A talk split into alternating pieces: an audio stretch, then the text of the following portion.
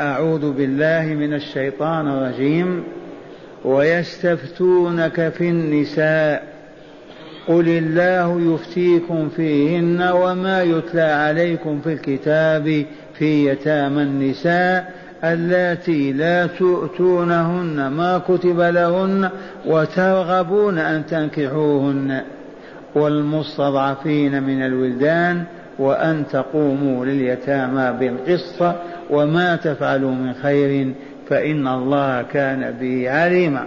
هذه الآية التي تدارسناها بالأمس. خلاصتها أن بعض المؤمنين تساءلوا وسألوا الرسول صلى الله عليه وسلم في شأن الرجل تكون تحته اليتيمة وهي دميمة وعندها مال يريد أن يتزوجها لأجل مالها وفي نفس الوقت ما يعطيها حقها في الفراش. أو تكون جميلة وعندها مال فيتزوجها بدون رغبة وإنما لأجل مالها. وتساءل أيضا عن مال اليتامى. هل يجوز لنا أن نأكل مال اليتيم لأنه لا حاجة إليه فيه لصغره وعدم قدرته على القتال ولا على الحماية للقرية ولا القبيلة كما كانوا في الجاهلية؟ فأنزل الله تعالى الآيات من سورة النساء من أولها وبين لهم شأن المرأة تكون عند وليها وهي يتيمة في حجره وبلغت وأصبحت صالحة للزواج. فإن استطاع أن يحسن إليها ويعدل معها لا بأس وإلا فليتركها وليتزوج غيرها. إن شاء اثنتين أو ثلاث أو أربعة. فانكحوا ما طاب لكم من النساء. أموال اليتامى قال اليتامى وغير اليتامى من السفهاء الذين لا رشد لهم في البيع والشراء والتصرف في المال يجب أن تحجروا عليهم. ولا تؤتوا السفهاء أموالكم التي جعل الله لكم قياما. وارزقوهم فيها واكسوهم وقولوا لهم قولا معروفا. وهذا الحكم أيضا سائد إلى اليوم. واليتامى قال وابتلوا اليتامى وامتحنوهم واختبروهم بأن تعطيه يشتري كذا أو يبيع كذا وأنت تنظر هل يحسن التصرف في المال وإلا لا. وابتلوا اليتامى حتى إذا بلغوا النكاح فإن آنستم منهم رشدا فادفعوا إليهم أموالهم وحذر الأوصياء والأولياء أن يأكلوا مال اليتيم مبادرة قبل أن يتسلم ماله ويأخذه. ولا تأكلوه أولا إسرافا تسرفون في الأكل والشرب مثلا واللباس لأن هذا المال مال يتيم. ولا تأكلها مبادرة قبل أن يأخذ اليتيم حقه. أن تأكلوها إسرافا وبدارا أن يكبروا. ومن كان غنيا فليستعفف. يقوم على مال اليتيم ولا يأخذ فلس واحد ولو كان يقوم عليه الليل والنهار. لكن إن كان فقيرا يأخذ من مال اليتيم بقدر الضرورة لأنه القائم عليه ليل نهارا والمستضعفين من الولدان بين تعالى ما لهم يوصيكم الله في أولادكم للذكر مثل حظ الأنثيين. في آيات من أول السورة. وبقي بعض المؤمنين يستفهم ويسأل. فأنزل الله تعالى هذه الآية ويستفتونك في النساء. إذا قل يا رسولنا الله يفتيكم فيهن وقد افتاكم. وفيما يتلى عليكم في الكتاب في يتامى النساء. التي لا تؤتونهن ما كتب لهن من المهر وترغبون أن تنكحوهن. وكذا والمستضعفين من الولدان. وأمركم أن تقوموا لليتامى بالقسط. وهذا كله تقدم. فلم يبق مجال للتساؤلات. قطع الله الطريق عنهم. هذه الآية درسناها بالأمس. والآن مع الآية الثانية. قال تعالى وإن امرأة خافت من بعلها نشوزا أو إعراضا فلا جناح عليهما أن يصلح بينهما صلحا. والصلح خير. وأحضرت الأنفس الشح. وإن تحسنوا وتتقوا فإن الله كان بما تعملون خبيرا. ماذا نفهم من هذه الآية الكريمة؟ يقول المولى جل جلاله وعظم سلطانه وإن امرأة فرضنا وجدت مرأة زوجة تحت زوج خافت من زوجها نشوزا والنشوز الترفع والتعالي عليها. وخافت بمعنى حصل هذا وقع أو توقعت وقوعه. لا مجرد وهم خافت من من بعلها والبعل هو الزوج. أليس كذلك؟ البعل الزوج والزوج المرأة. وإن امرأة خافت من بعلها نشوزا أو إعراضا. الإعراض أن لا يلتفت إليها لا يبيت معها لا يعطي حقها في الفراش هذا الإعراض لا يكلمها. والنشوز يتكلم معه كذا لكن مع الكبر والتعالي عليها والإهانة لها. فالله ما يرضى لإيمائه أن يفعل معهن عبيده هذا الفعل لأن المرأة أمة الله أليست كذلك؟ والزوج عبد الله. فكما لا يرضى السيد لعبده لا يرضى لأمته الأذى. ولهذا شرع الله الطلاق. وهذه مسألة أيضا فوق الطلاق. ما هي؟ وإن خا وإن امرأة خافت من بعلها نشوزا أو إعراضا فلا جناح عليهما أن يصلحا بينهما صلحا. كيف؟ كانت تحت هذه المرأة وتزوج وكانت الأولى دميمة أو كبيرة السن وجاء بأخرى. جميلة وصغيرة. ماذا تصنع هذه الأولى وماذا يصنع هو؟ هو ما استطاع عزفت نفسه عنها رغبت عنها انشغلت بهذه الجديدة. فما فماذا يصنعان؟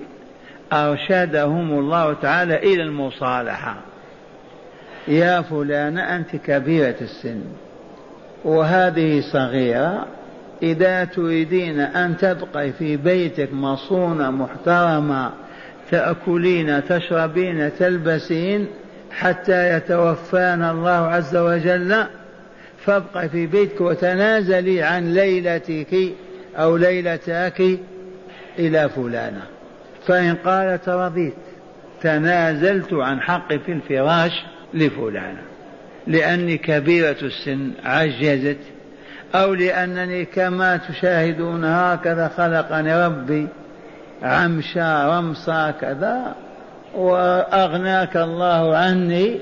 إذا اتركني في البيت سيدة فيه أتصرف بالأكل والشرب واللباس وقضية الفراش تنازلنا هذا الصلح مقبول. وأمكم فعلت هذا. من هي؟ سودة بنت زمعة رضي الله عنها تزوجها الحبيب صلى الله عليه وسلم وهي كبيرة السن. والرسول ما تزوج امرأة إلا لله. هذه مات زوجها يؤويها هذه كذا كذا. فآوى سودة. ثم لما آواها عرض عليها يا فلانة إن رأيت أن تبقى في بيتك مصونة محترمة أنت في بيتك. وإن تريدين الطلاق أطلقك. ما عندي قدرة على أن أوفيك حقك في الفراش. فرضيت بالبقاء. وهنيئا له. قالت تنازلت عن ليلتي لعائشة رضي الله عنها. تأمل وإن امرأة من النساء.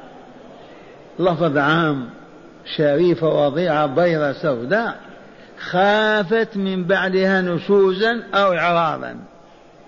توقعت هذا. فلا جناح عليهما أي على الزوج والزوج على عليهما أن يصلحا بينهما صلحا. ثم قال تعالى والصلح خير. نعم. هذه الدميمة لما يرغب عنها الزوج نفسه تهرب عنها وتطلق تنتفع بطلاقها؟ من يتزوجها؟ والله لأن تبقى في بيتها بسم الله محترمة تأكل وتشرب محفوظة خير ألف مرة من أن تبقى مطلقة. إذا كان هذا الزوج الأول رغب عنها لدمامتها الثاني من هو؟ إذا الصلح خير وإلا لا؟ وبقاء في بيتها. كانت كبيرة السن تجاوزت الخمسين أو الستين. لما تطلق ماذا تنتفع بالطلاق؟ في من يتزوجها؟ إذا تبقى مع زوجها يخدمها يعولها النفاق والحفظ و أفضل من أن تطلق. وحسبنا أن يقول ربنا جل جلاله والصلح خير. من يقول الصلح؟ لا يكفر. الصلح خير وفي كل النزاعات والصراعات أيضا. هذه قاعدة عامة أحفظوها. الصلح خير. اختلفا في بستان في دكان في تجارة في زوجين في كذا. الصلح دائما والله خير. في من يرد على الله؟ والله يقول والصلح خير. قضايا ترفع المحاكم أربع سنوات وهي طالعة هابطة. لو جلس في زاوية المسجد في ساعة. وانتهى الجلسة الآتية الشهر الفلاني كذا وكذا وتنتهي بالصلح. إذا فمن أول مرة في المحراب نصطلح. ولكن ما عرفنا الطريق إلى الله عز وجل. ولهذا والمسلمون في أغلب ديارهم لا يساسون بالقرآن والسنة. لو أن أهل القرية المسلمون أما الذي يقول أنا لست بمسلم يبعد يهودي نصراني كافر مشرك.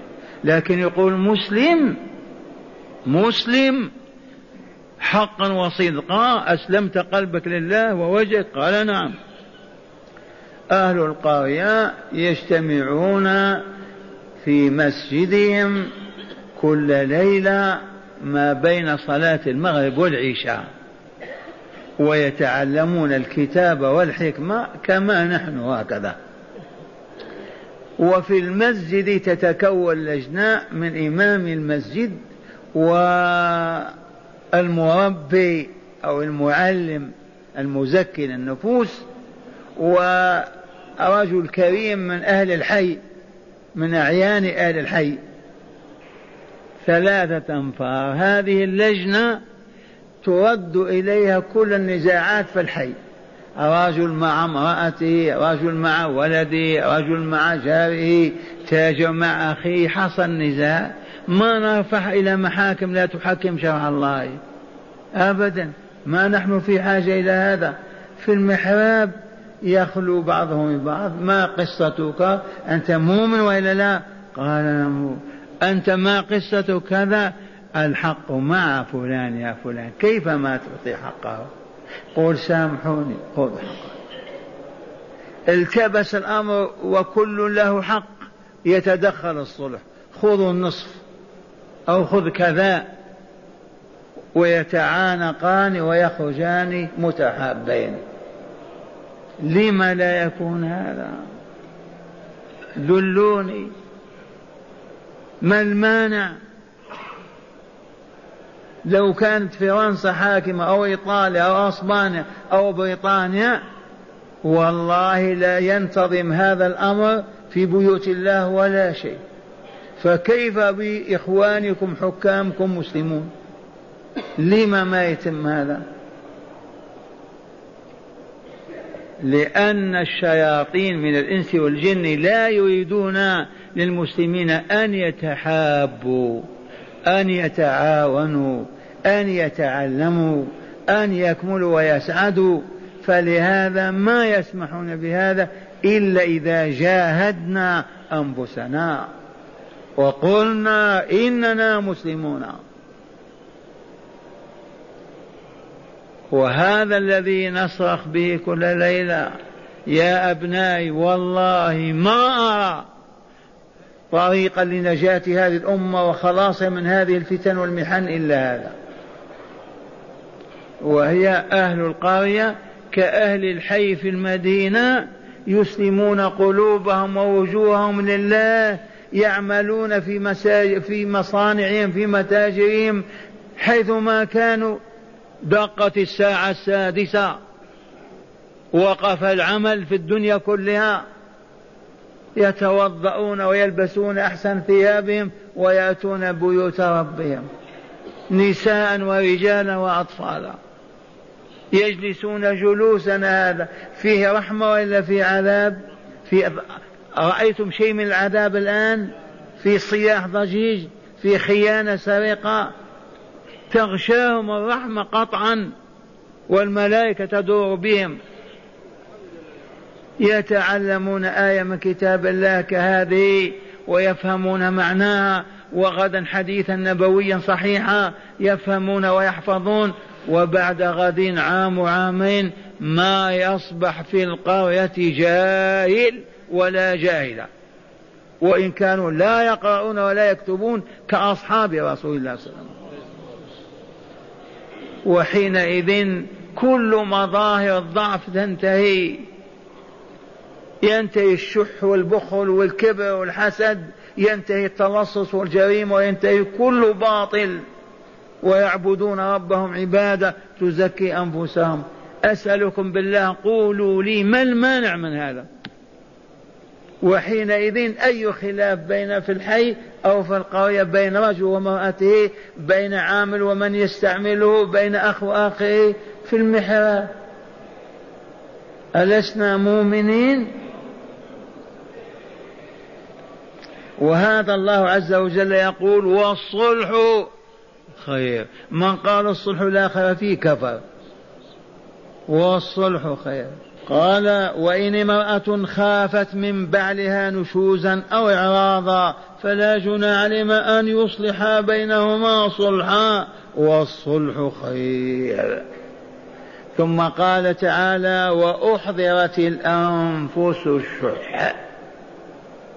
من أحضر لها الشح الله غرز هذه الغريزة فيها. طبع هذا بهذا الطابع. الشح من غرائز الإنسان. رجلا كان أو امرأة عرفتم؟ الشح ملازم للإنسان. والشح هو أن يمتنع من إعطاء ماله يمتنع من إعطاء راحته يمتنع من إعطاء حقه بالفطرة. ومن يوق شح نفسه فأولئك هم المفلحون. ما دمنا عرفنا أن الشح غريزة صالحة أو قابلة للإصلاح والتهذيب والعودة إلى الحق. إذا إذا عرفنا هذا فالزوج كالزوجة. تعرف أن الزوجة تظن وتبخل بحقها وتشح به ما تريد أن تعطي حقها لضرتها أو لطبينتها بالفطرة. أليس كذلك؟ إذا إذا عرفت أيها البعل هذا إذا فارفق بهذه المرأة وأحسن إليها وتلطف معها لأنها تحمل غريزة وهي غريزة الشح بحقها. كيف تتنازل عن حقها لامرأة مثلها؟ أو عن بعض حقها. ومعنى هذا يجب أن نعرف هذه الغريزة فلما نصطلح أو نعمل على الاصطلاح نعرف هذه الحقيقة. ما منا إلا وفي نفسه شح بحقه وماله ولا يغلبه إلا بالإيمان والتقوى وانتظار ما عند الله عز وجل يتنازل يسامح بكله.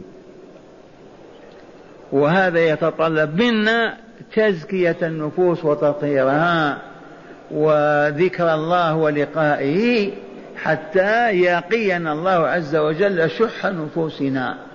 والله يقول ومن يوق شح نفسه فأولئك هم المفلحون.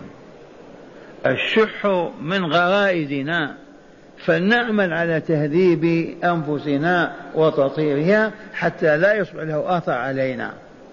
فقط لما نأخذ في الصلح بين اثنين نعرف أن هناك شحا ولا لا. ما يرغب أن يتنازل عن حقه حتى تعظه وتذكره وتبينه فضيلة هذا الخير وكذا وحينئذ يتنازل. وأحضرت الأنفس الشح وهنا قال وإن تحسنوا وتتقوا أيها الرجال تحسنوا إلى زوجاتكم وتتقوا الله فيهن فإن الأجر على الله. فإن الله كان بما تعملون خبيرا. يوفيكم أجوركم كاملة. تعرفون أن هذا الجانب المرأة أشد بخل وأكثر شح من الزوج. وجربوا. تعرفون هذا ولا لا؟ قل لامرأتك نريد نتزوج تبي تصرخ الليلة كاملة. ما تريد ماذا ينقصك؟ لا شيء. ما تريد أبدا قلبك ينصرف عنها. فإذا عرفتم هذا إذا فأحسنوا واتقوا. تعليم الله عز وجل. آمنا بالله. هل المسلمون قرأوا هذه الآية وعرفوها؟ ومرة أخرى وإن امرأة خافت من بعلها أي زوجها نشوزا ترفعا أو إعراضا وعدم التفات إليها فلا جناح عليهما أن يصلحا بينهما صلحا والصلح خير. وأحضرت الأنفس الشح لازمها الشح. لكن ليس معنى هذا أننا ما نقاوم هذا الشح وأنه لا يفارقنا. هذه غريزة من غرائز كالعطش. ندفعه بالماء ولا لا؟ الجوع غريزة. ندفعه بالأكل ولا لا؟ وهكذا غريزة. لكن تقاوم بذكر الله ورجى الله وما عند الله. وطلب الخير والإحسان للناس. يضعف ذاك التيار القوي في باب الشح. وإن تحسنوا وتتقوا فإن الله كان بما تعملون خبيرا ولازم هذا أنه يجزيكم بإحسانكم إحسانا وبخيركم خيرا. وثقوا فيه عز وجل. وقد فعل مع المحسنين والمتقين. الآية الثالثة هي قوله تعالى ولن تستطيعوا أن تعدلوا بين النساء ولو حرصتم. فلا تميلوا كل الميل فتذروها كالمعلقة وإن تصلحوا وتتقوا فإن الله كان غفورا رحيما. ولن زمخشرية هذه ولن تستطيعوا أن تعدلوا بين النساء ولو حرصتم. أليس هو الذي غرز غرائزنا وطبع طبائعنا؟ الله يخبي بما أودعنا. ولن تستطيعوا أن تعدلوا بين النساء أي بين زوجاتكم. الضرائر كما يسمونهم أو البطائن. ما تستطيع أن تعدل تمام العدل. ما تقدر. فطرتك إذا فلا تميل كل الميل. وهذا صلى الله عليه وسلم يضع هذه القاعدة فيقول اللهم أي يا رب يا الله هذا قسمي فيما أملك فلا تلمني فيما تملك ولا أملك. هذا قسمي فيما أملك. ليلة عند عائشة وليلة عند حفصة وليلة عند صفية كذا ولا لا؟ هذا لا بد هذا أستطيعه أنا. ولكن ميل النفس والقلب ما أملك هذا تملك أنت. فلا تلمني فيما أملك فيما أملك فيما أملك فيما تملك ولا أملك. والحديث في الصحيح. إذا أخبرنا تعالى وهو العليم الحكيم أننا لا نستطيع أن نعدل العدل الكامل التام بين زوجاتنا سواء كنا ثلاثة أو اثنتين أو أربع وما فوق الأربع أبدا. الحد الأعلى أربع نسوة. ثلاثة اثنتين العدد الكامل ما تقوى. إذا تستطيع أن تعدل في اللباس ويجب في الطعام ويجب في الفراش في يعني السرير وفراشه نعم. إلا القلب ميل قلبك إلى خديجة دون فلانة هذا ما يملكه إلا الله.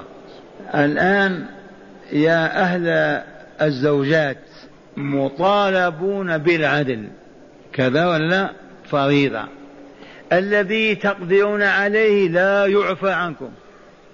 ما هو كسوة المرأتين؟ كذا آه طعام المرأتين حلي المرأتين أو الثلاث ما في تفضل واحد على واحدة حتى النظر إليها ما تنظر إلى هذه وتعرض عن هذه. إلا إذا كانت من النوع الأول دميمة شيخة كبيرة عجوز كما قلنا. اصطلحوا على أن تبقى أو تخرج. ثباتم.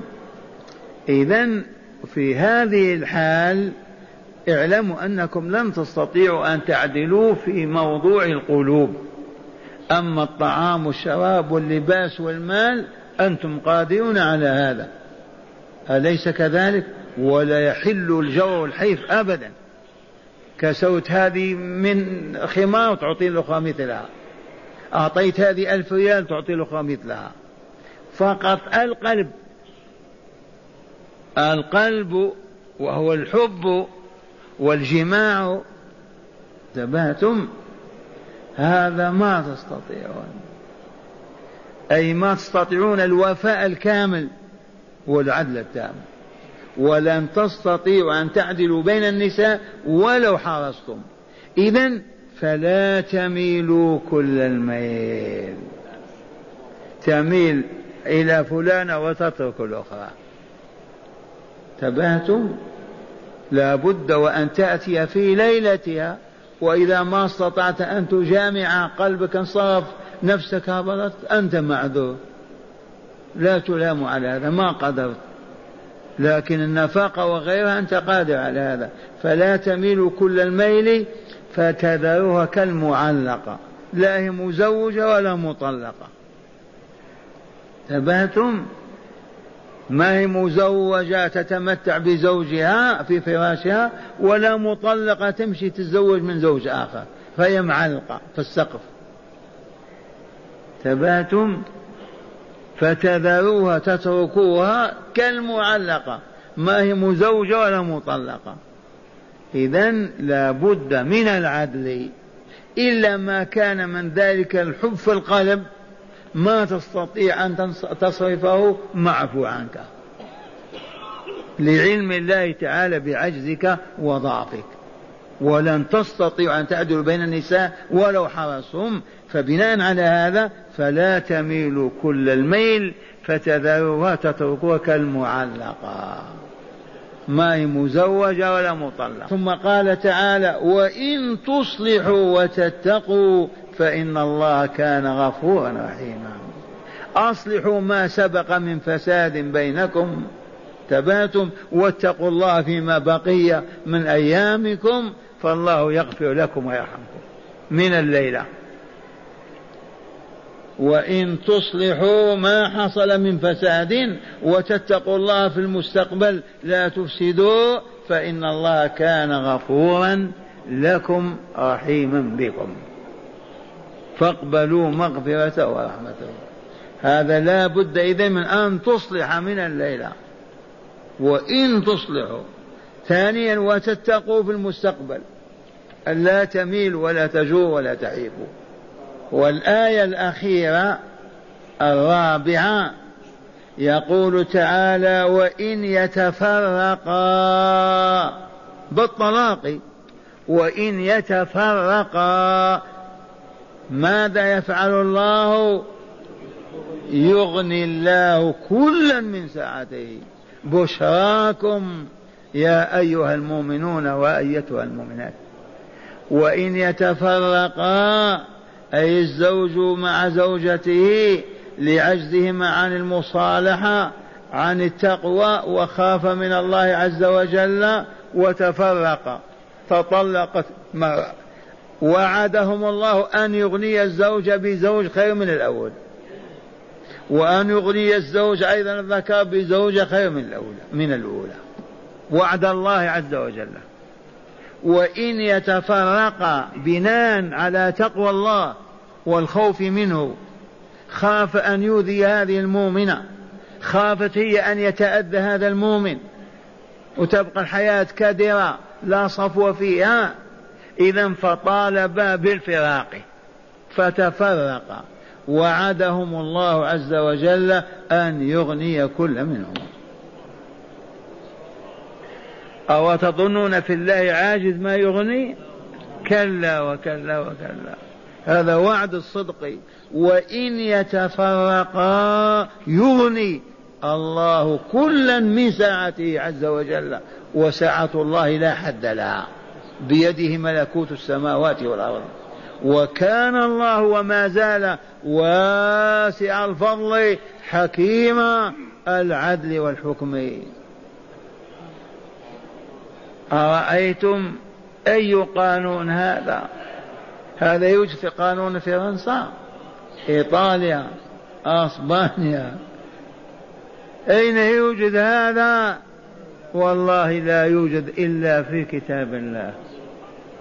عرف هذا اليهود والنصارى وب... وأبعدونا عن القرآن الكريم.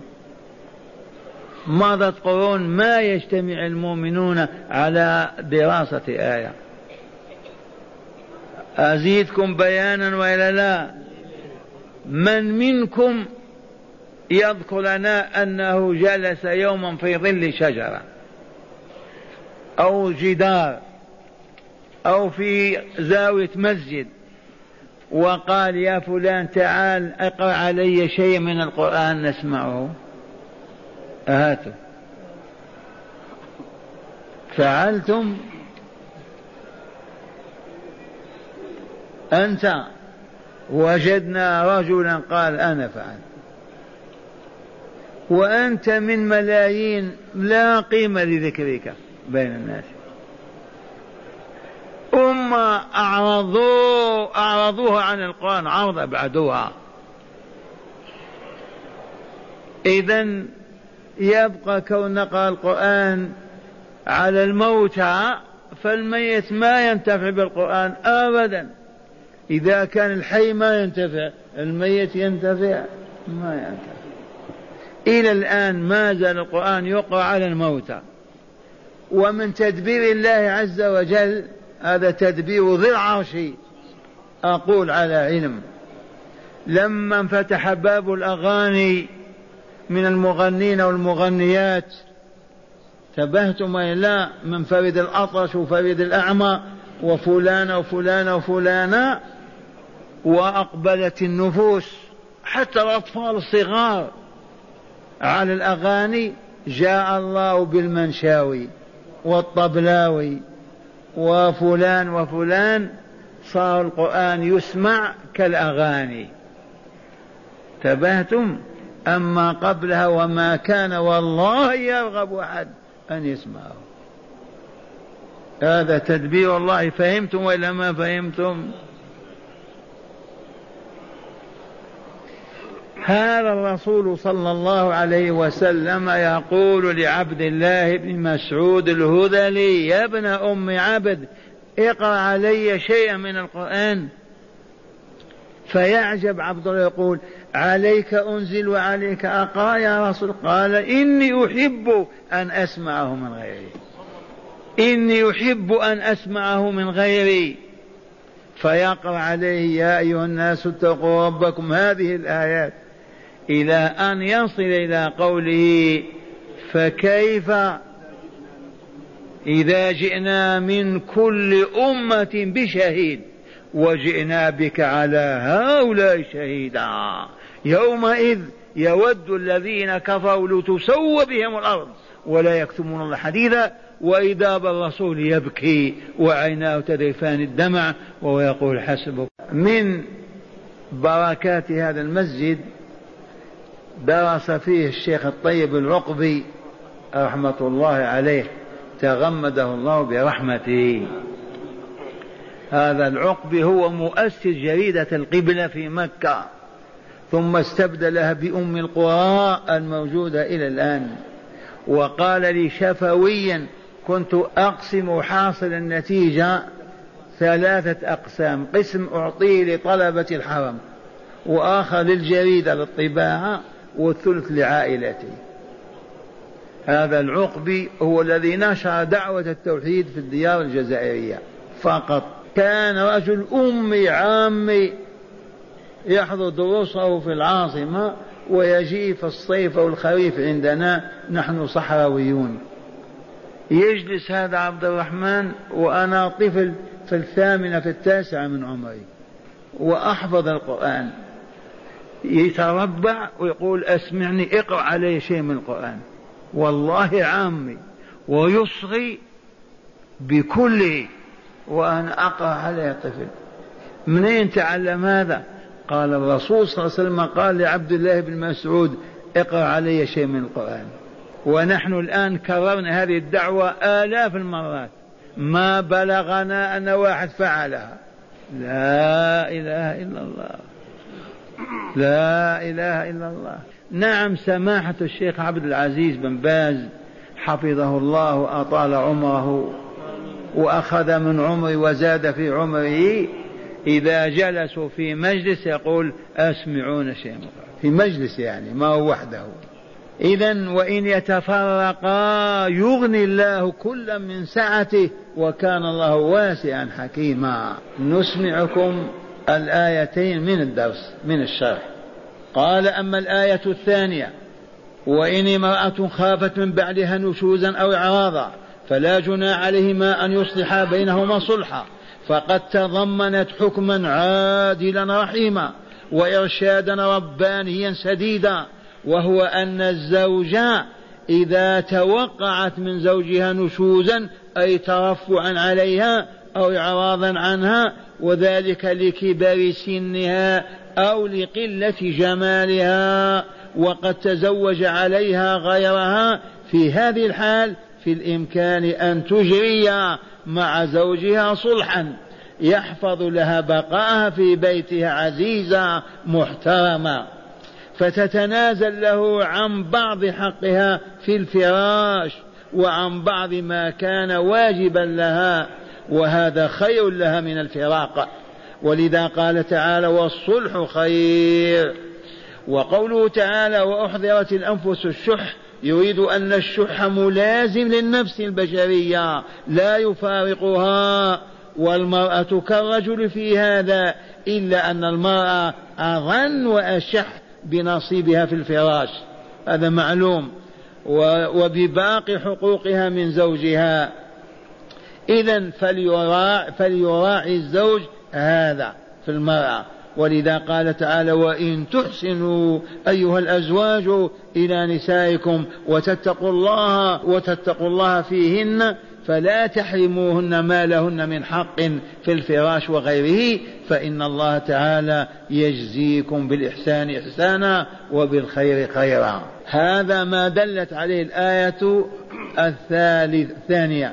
وأما الآية الثالثة وهي قوله تعالى ولن تستطيعوا أن تعدلوا بين النساء ولو حرصتم فلا تميلوا كل الميل فتذروها كالمعلقة وإن تصلحوا وتتقوا فإن الله كان غفورا رحيما قال فقد تضمنت حقيقة كبرى وهي عجز الزوج من عن العدل بين زوجاته اللائي في عصمته فمهما حرص على العدل وتوخاه فإنه لن يصل إلى منتهاه أبدا. والمراد بالعدل هنا في الحب والجماع. أما في القسمة والكساء والغنى والعشرة بالمعروف فهذا مستطاع له وقادر عليه. ولما علم تعالى هذا من عبده أرخص له في ذلك ولم يواخذه بميلة النفس كما قال رسول الله صلى الله عليه وسلم. اللهم هذا قسمي فيما أملك فلا تلمني فيما تملك ولا أملك. والمحرم على الزوج هو الميل الكامل إلى إحدى زوجاته عن باقيهن لأن ذلك يؤدي أن تبقى المؤمنة في وضع لا هي متزوجة تتمتع بالحقوق الزوجية ولا هي مطلقة. يمكن أن تتزوج من رجل آخر تسعد بحقوقها معه. وهذا معنى قوله تعالى فتذروها كالمعلقة وقوله تعالى وإن تصلحوا أيها الأزواج في أعمالكم وفي القسم بين زوجاتكم وتتقوا الله تعالى في ذلك فلا تميلوا كل الميل ولا تجوروا فيما تطيقون العدل فيه فإنه تعالى يغفر لكم ما عجزتم عن القيام به. لضعفكم ويرحمكم في دنياكم وأخراكم لأن الله تعالى كان وما زال غفورا للتائبين رحيما بالمؤمنين. هذا ما دلت عليه الآية الثالثة أما الآية الرابعة وهي قوله تعالى وإن يتفرقا يغني الله كل من سعته وكان الله واسعا حكيما قال فإن الله تعالى يعيد الزوجين اللذين لم يوفقا للإصلاح بينهما لشح كل منهما بما له من حق وعدم التنازل عن شيء من ذلك يعيدهما ربهما. بماذا؟ إنهم تفرقا. يعيدهما. إنهما تفرقا. يعيدهما بماذا؟ إن تفرقا بالمعروف. يعدهما أن يغني كلا منهما من سعته وهو الواسع الحكيم. فالمرأة يرزقها زوجا خيرا من زوجها الذي فارقته ورجل يرزقه كذلك امرأة خيرا ممن قد فارقها لتعذر الصلح بينهما. وأخيرا هداية الآيات في خمسة أرقام. أولا تقرير مبدأ إرث النساء والأطفال. كذا ولا لا؟ وكان في الجاهلية ممحوا لا وجود له. والمحافظة على مال اليتامى وحرمة أكلها مطلقا. ثانيا استحباب الصلح بين الزوجين عند تعذر البقاء مع بعضهما. ثالثا تعذر العدل بين الزوجين في الحب والوطي استلزم عدم المواخذة به واكتفى الشارع بالعدل في الفراش والطعام والشراب والكسوة والمعاشرة بالمعروف. رابعا الترغيب في الإصلاح والتقوى وفعل الخيرات. خامسا الفرقة بين الزوجين إن كانت على مبدأ الإصلاح والتقوى أعقبت خيرا عاجلا أو آجلا.